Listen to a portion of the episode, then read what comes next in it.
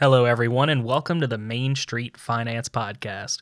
I am, of course, Alex, your host, and today I have a rather niche interview for you. I am sure that if you have spent time in the personal finance realm of bloggers, writers, and even podcasters, you may have heard the phrase, begin with the end in mind. Most entrepreneurs start their business without following that quote, and they may find themselves in a precarious situation in the event that owning your business is just something you don't want to do anymore. Maybe you want to retire, maybe you want to start a new business and don't want to divide your time between two differing enterprises, or maybe it's just not fun anymore. No judgments. It's your life. Personal finance is personal. Well, today, we're going to be talking with Jonathan Kruger. Jonathan is the C E O of a Saint Louis-based wealth management firm, is a certified exit planning advisor for business owners, and hosts his own podcast called Living a Richer Life by Design. Jonathan is an expert that specializes in helping business owners sell their business in the most financially beneficial way. At this point, you might be wondering why we're talking to an advisor who helps people sell their business.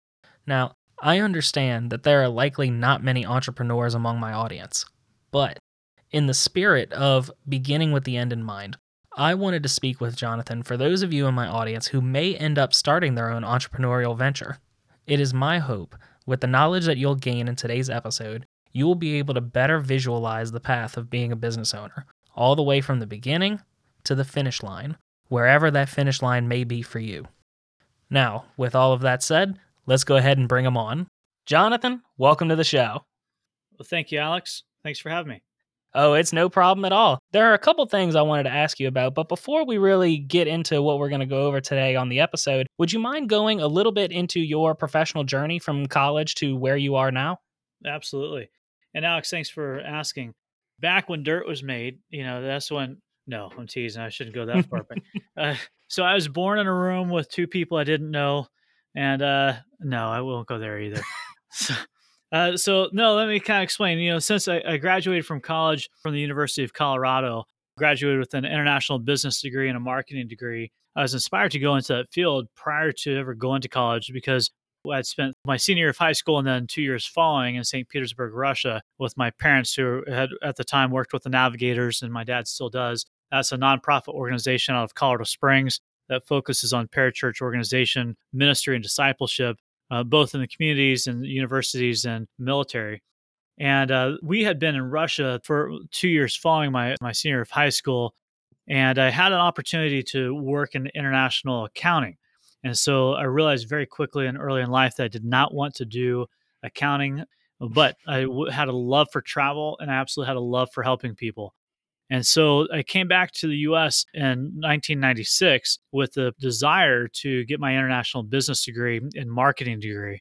And I had the intent of just getting an international business degree and realized very quickly if I wanted to go into the area of finance or international finance, I probably needed to know something about marketing and leadership.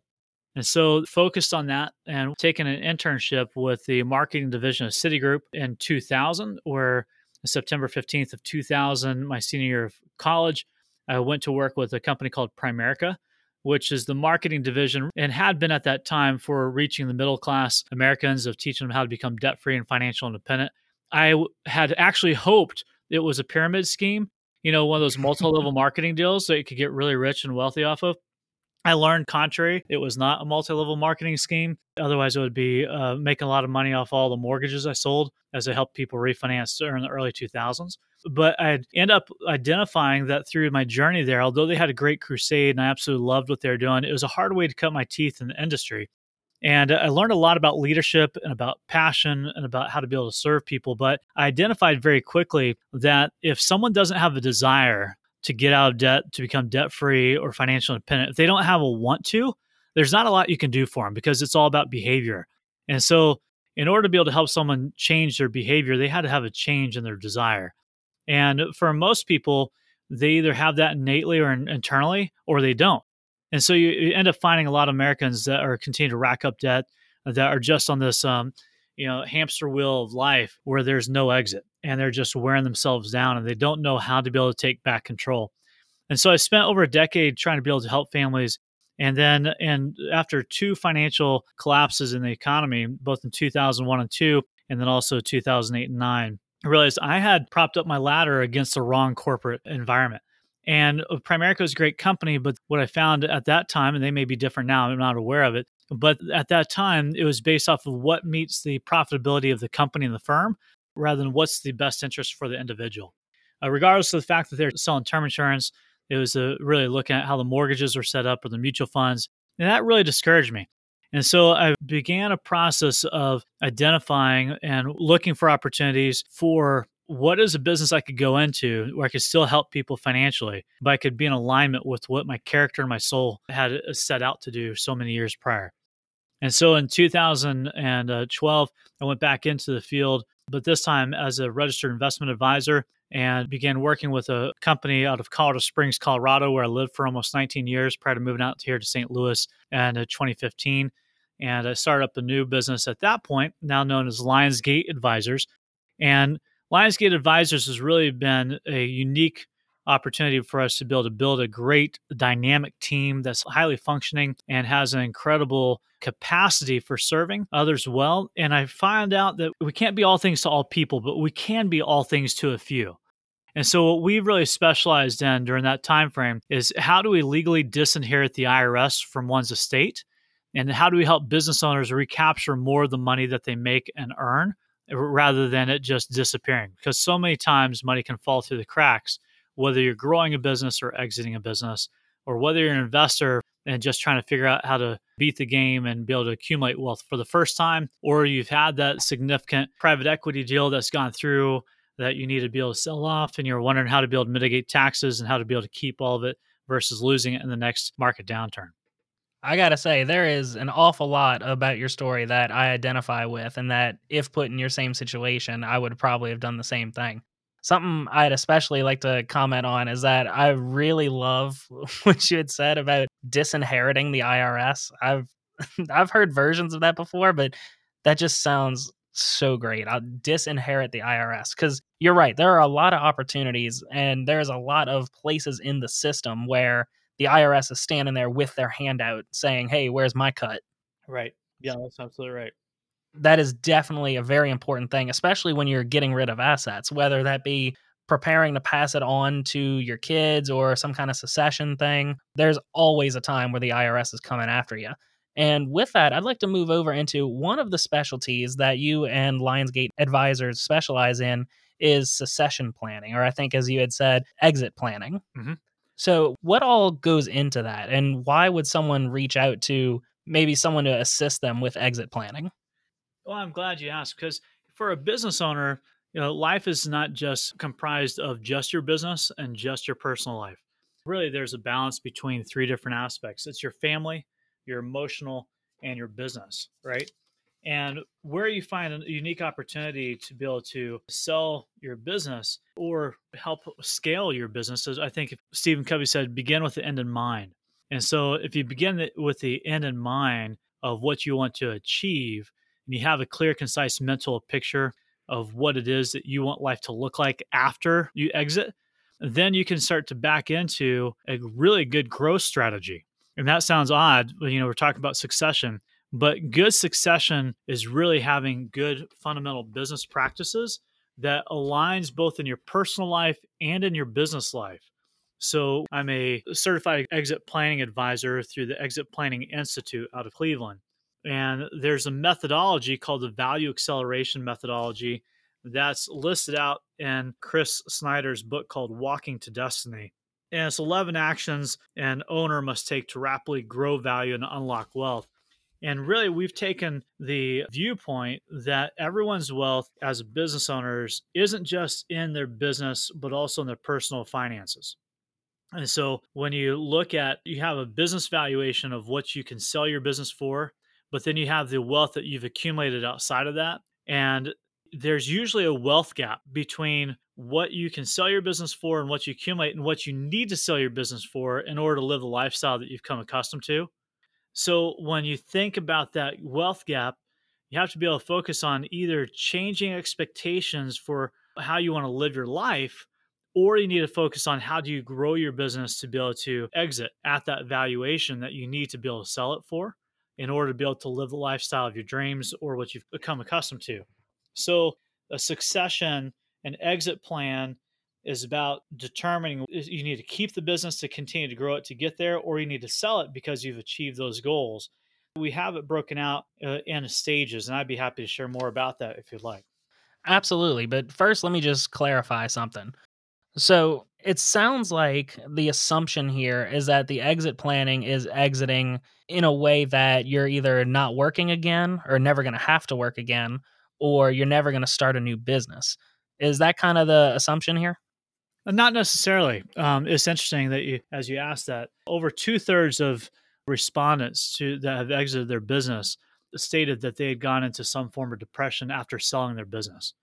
And the reason for that is primarily most business owners have always created their identity around their business, and that's become their life, right?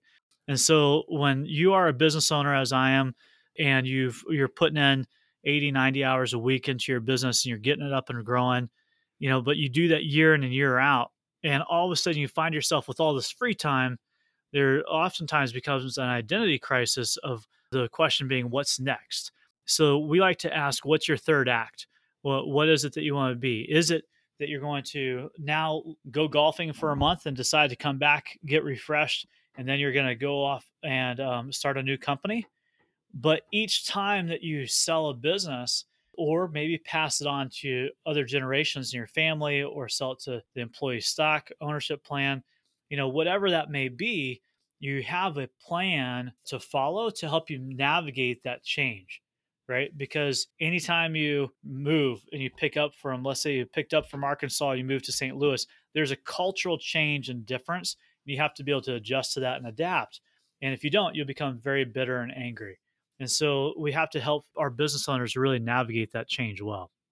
Definitely. And it sounds like something that career employees have, the sense of identity, in that a lot of articles I see where people retire early, and I see there's a lot of counter arguments of you shouldn't retire early because, you know, you're going to be depressed and you're going to go right back to work within six months or a year later. I think what you're describing with business owners who have sold their business is a lot like salaried employees, in that you spent however many years or a lifetime building this identity of I am a this, and this is what I do. I mean, I cringe at the amount of times just while you're talking about that, that I've said to my girlfriend, uh, I'm an analyst. It's my job to look for all the risk and how to mitigate that risk. And that's because I do draw quite a bit of my identity from my job. And I imagine that's very common.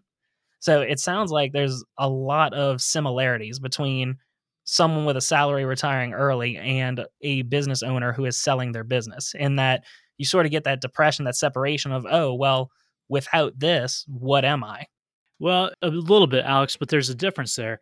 And that a career employee, when they go into depression, they really go into depression. And um, if they don't have a, a next plan.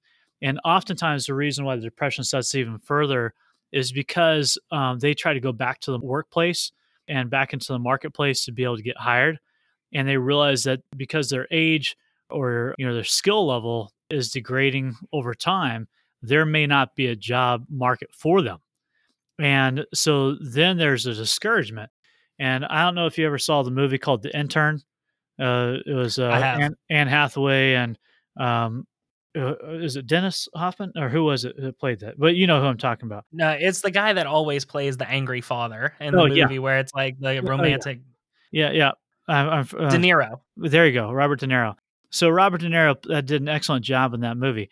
You know, it's funny. My dad is doing full-time ministry, but then picks up working for my brothers, kind of being a part-time job, helping them as they're building their business out in Colorado. And it was interesting is that my dad felt like he was the intern in that movie. And Robert De Niro did a great job portraying a gentleman that was there. He was ready to serve. He could get the work done. But it wasn't until the end of the movie that you... it discloses that he used to own the newspaper, the printing press, uh, you know, that was there in that same office space, in that office building. And it, he had been a C E O, he'd been a business owner himself, right? But because of where he was in life, no one saw him in that same light as being the person in charge, the decision maker, the person with wisdom, that that sage, if you will. And so when you think of a career employee, they most of the time don't have the same level of confidence or understanding of what it would take in order to start their own business and do it over.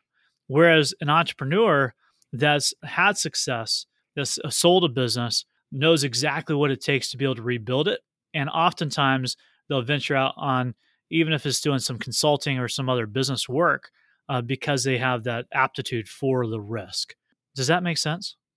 Absolutely. It's a different confidence level because it's a lot harder to go start a business, go out, hire people, bring them in, develop all of the systems, and basically be in charge of and responsible for every little thing in that business.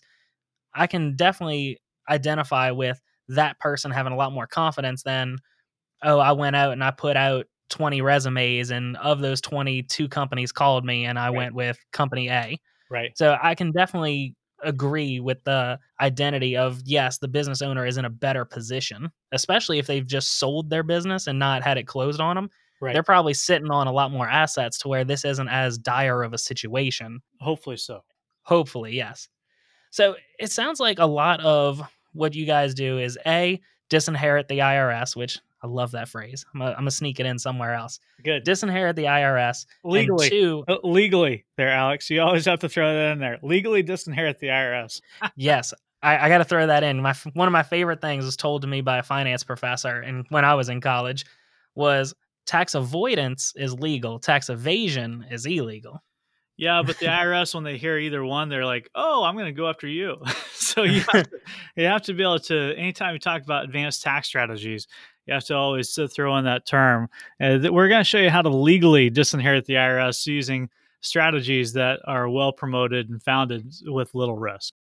Right. It's the difference between putting money in a four oh one k so that it's tax deferred versus Wesley Snipes, Blade don't pay no taxes.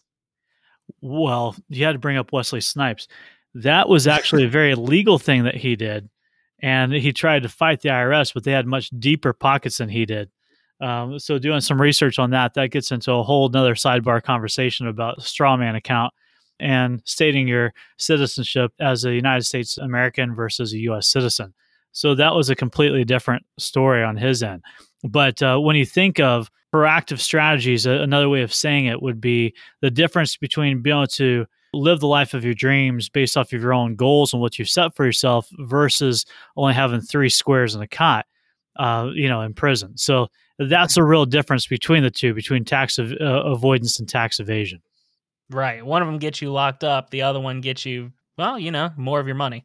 That's right. So, sorry, we kind of got off on a tangent. So what I was saying was basically it sounds like you guys, or rather you as an exit planner or just the exit planning profession, does two things just from my limited knowledge. One, it helps them disinherit the I R S legally using well-promoted strategies. And two, it sounds like it's more of a, I don't want to say psychiatrist, but sort of helping people mentally move on from that identity of I'm a business owner and sort of really enjoying their retirement after selling their business. Yeah. Yeah. Uh, so that's the after part, right? So the helping a family be able to convert their assets from their business being their largest asset, because ninety percent of most wealth for business owners is tied up in their business itself.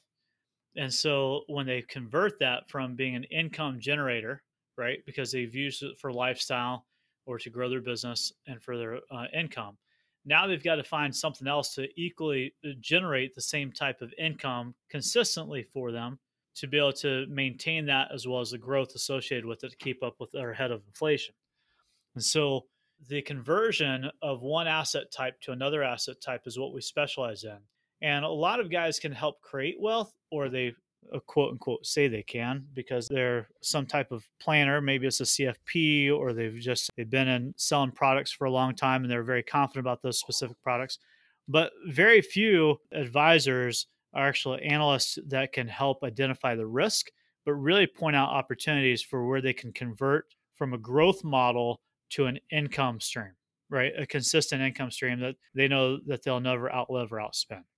Gotcha. Anyone can have a pot of money. The trick is getting the pot of money to pay you while not reducing the pot of money. Yeah, and keeping up with growth. Exactly.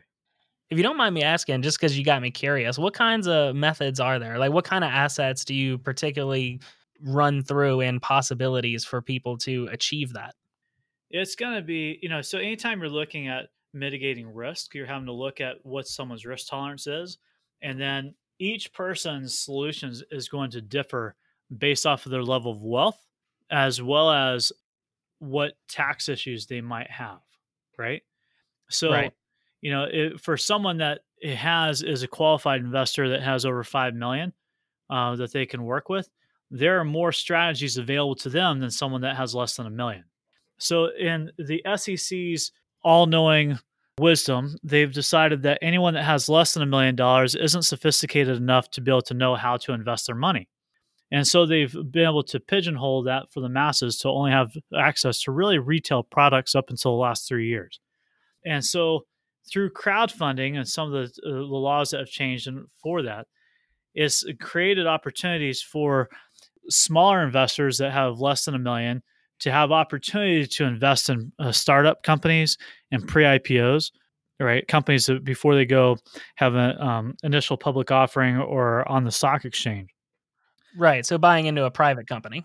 Yeah. And so being able to be to engage firms that are looking to raise capital through private equity gives investors an opportunity to create wealth, but it can also be a way to further diversify their investment outside of the stock market. So whether you're looking for real estate investment, uh, commercial real estate investment, or you're taking a look at uh, residential, or if you're taking a look at crowdfunding opportunities for private equity or Bitcoin, you know, there's a lot more investment opportunities for someone that's trying to create wealth. But then similarly, there's other great opportunities for those that have accumulated wealth to be able to uh, insure it. So when you think through insurance, I'm really talking about how do you hedge against downside risk or loss, right? And so there's any number of strategies to do that. And I'd be happy to meet with anyone that would like to explore if you have uh, tax liabilities where you owe the I R S at least one hundred twenty thousand dollars or more a year, or you're doing a quarterly basis of at least thirty thousand dollars a quarter, uh, let me know, because I'll be able to show you how to be able to mitigate that tax liability and, and convert it into an income-producing asset. The second thing is that when you're talking about these advanced tax strategies, it all is based on the behavioral bias that the individual has. So if someone, Alex, is created their wealth through businesses, they may not have any trust or confidence in the stock market. So they may be looking for us to have vetted out other late-stage venture capital opportunities, such as um, investing into Airbnb or SpaceX or Palantir, uh, which just recently went public. So those are companies that are not, other than Palantir now, uh, we have a list of a number of others that are not publicly traded, but we have access to. And so the those business owners may have a greater comfort with working with companies that aren't on the exchange yet, but they have a lot more upside potential based off of their cash flows and understanding the, the marketplace or business that they had worked in prior. That is very interesting. So in a way, you're kind of like a broker in that if you're trying to find this income-producing asset, you guys have connections. And rather, I'm talking about you guys specifically over at Lionsgate Advisors and not necessarily every exit planner, because I'm not right. talking to everybody. Uh, you guys sort of act as a broker in allowing these higher net worth individuals find these investments to be able to invest in, including, or rather, especially with these private equity deals. Well, good question. So a broker is very different from an advisor. So, you know, when I was over at Citi, I was a broker. And brokers sell on a commission basis. Uh, these are non-commission products that we're doing. And so we we are actually advisors. We charge an advisor fee for acting as the quarterback and managing uncorrelated and diversified strategies uh, for our, our investors. And so that's really a key, is to make sure that, you know, it becomes an issue in the absence of value. And so it really determines on what is the value that is being provided, and then um, what's the upside opportunity as well. Gotcha. Okay. Maybe I misspoke there. I meant I did say broker, and you're right. I that was a needed correction. But in general, what I had meant was just a broker in the sense that you're bringing together the person who wants to buy the equity yeah. and the person who wants to sell the equity. Yeah. Yeah. Well, we're looking at, we, we have teams that do that specifically. And as advisors, we really act as the ones, per, just like you do as a commercial credit analyst. I'm right now going through at the present moment I'm going through the process of studying for my SEMA, uh, which is Certified Investment Manager Analyst. And so it's on analyzing risk. It's understanding how do you help identify the right opportunities, but then when the right opportunities come along, how do you do the correct due diligence on the management of those companies, the people, the process, the philosophy, the performance, and really dive into it. So we go through that due diligence because we understand that most of our clients don't have that level of expertise for doing their own. And uh, then we're able to provide that research and make the recommendations for the best solution. Makes sense to me. Definitely sounds like an acronym that I might be looking at adding at the end of my name. That'd be a good one for you. Sounds interesting. Yeah. But uh, before we go here, there is one more thing I want to cover. We kind of talked about sort of being a business owner and then wanting to get rid of it. And then from there all the way to the end of reinvesting that money that you did have in your business in a way that you can get income back from it. But I think we skipped over an important part, and I definitely want to get that covered before we get out of here. And that is, at what point should a business owner reach out to you or another certified exit planner or just some kind of exit planning advisor to start looking into and start the process of offloading their business? Well, great question. So, Alex, typically business owners will need to meet with someone like myself five to seven years prior to them wanting to have an exit, if not sooner. The, you know, I think every coach has the ability to help Uh, grow uh, to their level of expertise. But then there comes a time where they need to have uh, someone that really specializes on taking it to the next level to either increase the multiple and valuation of the firm and make it more attractive to other buyers. So our value acceleration methodology helps increase the multiple. So if someone that had a competitor firm in the same city with a similar type of client base did not have the right systems in place or diversification of client base or other revenue streams operationally, then what may happen is that your firm, because you did have everything in place, may sell at a five-time multiple where the person down the street may only sell for two to three. So that can be a big difference, and I'm using that on the low end of multiples, but that can be a significant difference when going to market with your firm to make it presentable to private equity firms that may want to buy you up. Gotcha. So about five to seven years, give or take. Ideally, yeah. Sometimes it can happen sooner, but uh, oftentimes what we see is business owners give me a call within six months of they're wanting to sell because they just all of a sudden reach the point that they're burnt out, they're toast, and they're ready to go. And they're like, I'm ready to sell. Tell me what I got to do. Like, well, well, there's a triggering event here that we need to go through, and that triggering event will really start off with what I call the discovery phase. And that's looking at what's your business valuation and assess the personal financial business.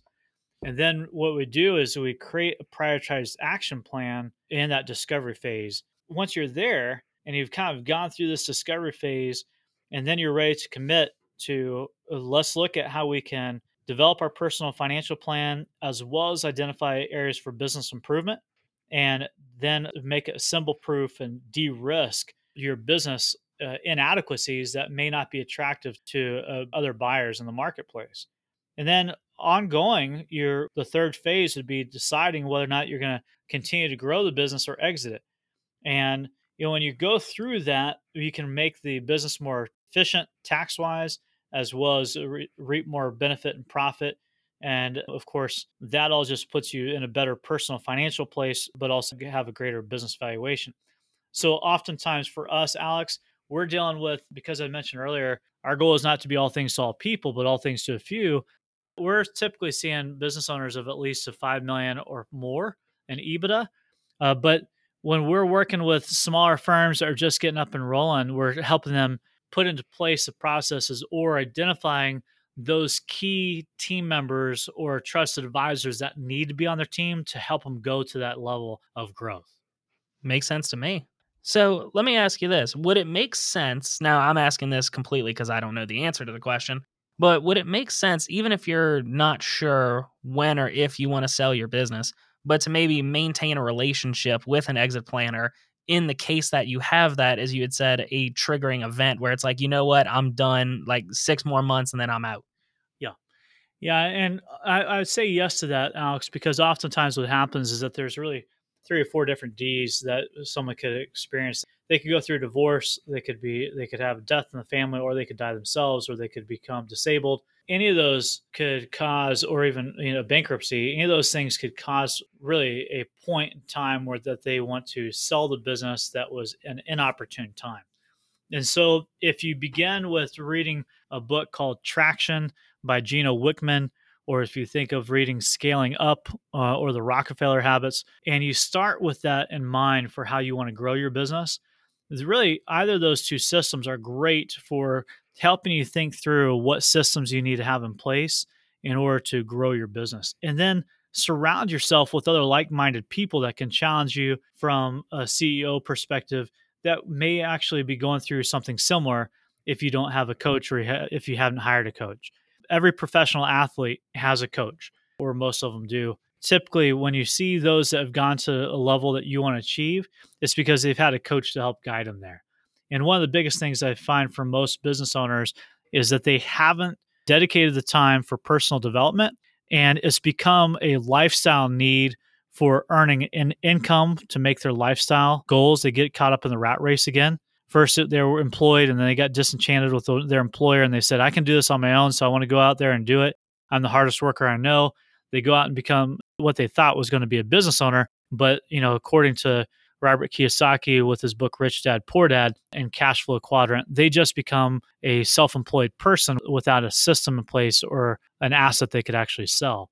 So to have a coach, this is a long-winded answer to your question, to have a coach early on is something I'd highly recommend. I would recommend it with the perspective, though, of realizing that each coach has their own ability to take you to a certain level. And at some certain level, you may need to change coaches or identify a different coach that can take you to the next level. And that would be true of an exit planner as well.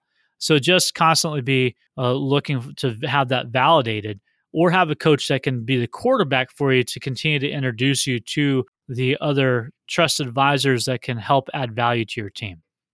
I couldn't agree with you more. You have to have a coach. You have to have someone to call you on your B S if you have it. And you need to have someone that's constantly pushing you, because there are some times that you feel burnt out. You need that person behind you, giving you a kick in the rear so that you keep going towards your dreams or whatever it is that you're trying to do.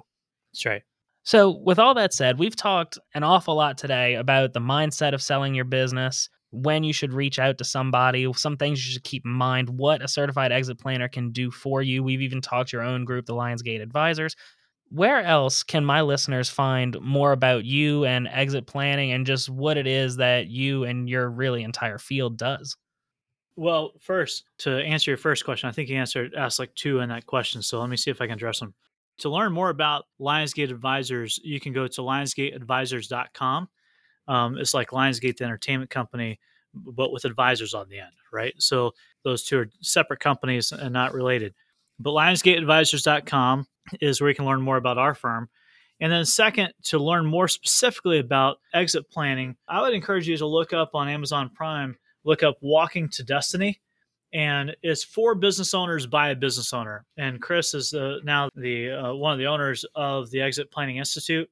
And I think you would find this incredibly valuable. It really helps you identify what are the three gates that you need to go to, and then the, the eleven action steps for rapidly growing the value and unlocking the wealth of your firm.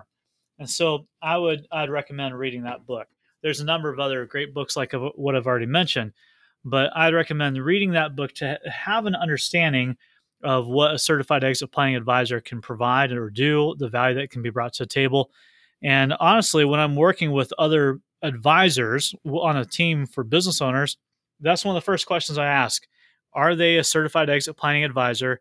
And if they're not, then I ask that they go through a three-day course to at least be brought up to speed, so we're using the same language for how to be able to collaboratively provide better advice and direction for the business owner.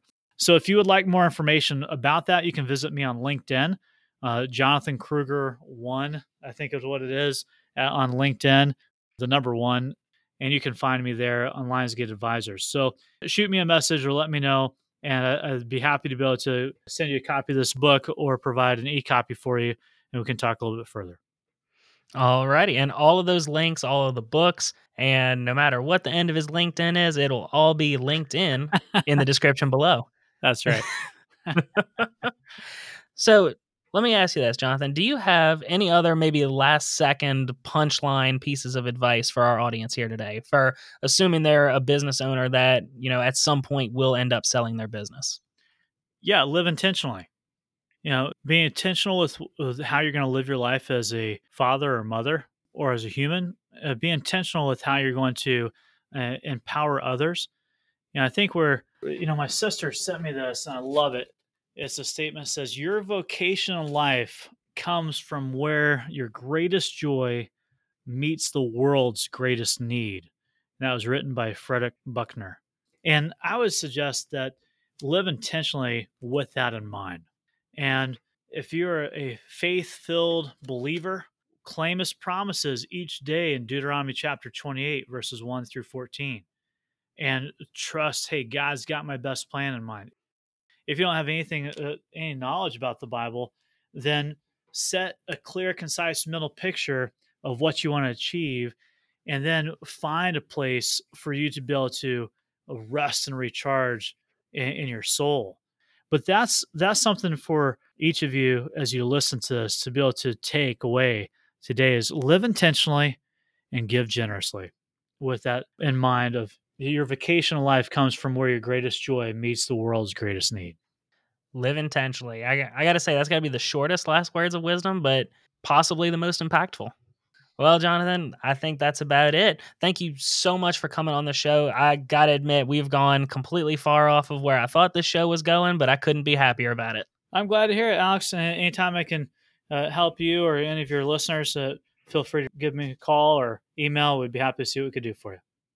Absolutely. Sounds like a plan to me. I will definitely be reaching back out. And with that, ladies and gentlemen, make sure you go find out Jonathan's website. Go check out Lionsgate Advisors. Go check out his podcast, which we mentioned once or twice during the show. It is all linked below. And while you guys are doing that, I will see you all next week.